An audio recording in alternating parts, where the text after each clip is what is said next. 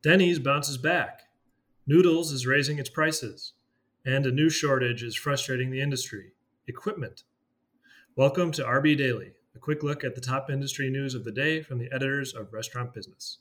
I'm Joe Guszkowski, Senior Editor at RB. And I'm Heather Lalley, Senior Editor at RB.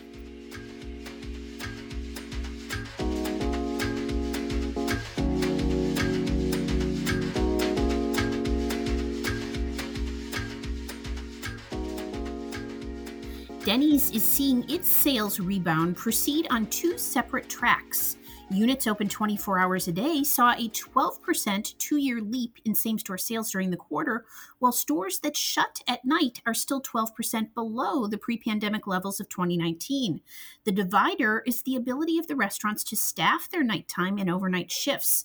The sales challenge is eased, executives say, by the diner chain's new virtual concepts, which are busiest during Denny's shoulder times, and their margins range from 20 to 30%.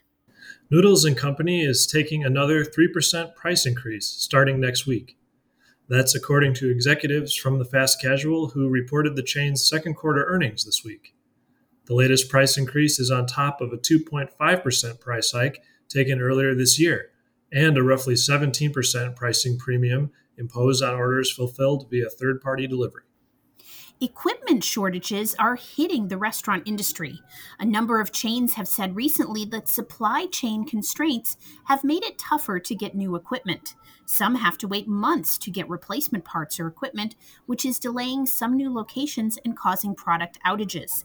The constraints are due to skyrocketing demand and difficulty for manufacturers, importers, and transportation companies to ramp up to meet that demand.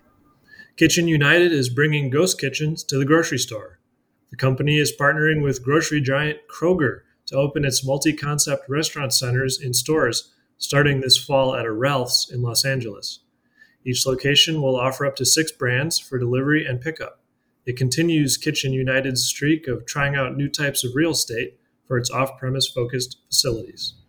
Pumpkin spice showed up earlier than ever this year, but it didn't arrive in a latte.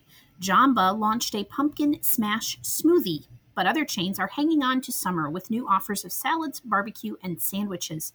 And operators are increasingly partnering with branded products and calling them out on the menu. It's all there in this week's Taste Tracker. Scooters Coffee has hired Richard Heyman as Chief Information Officer. Heyman brings 35 years of information technology experience to the Omaha, Nebraska based fast casual coffee chain. He will be tasked with upgrading the tech at Scooters to benefit franchisees and customers, the chain said. And that should do it for today's edition of RB Daily. Tune in every weekday wherever you get your podcasts. I'm Heather Lalley. And I'm Joe Guszkowski. Have a great day.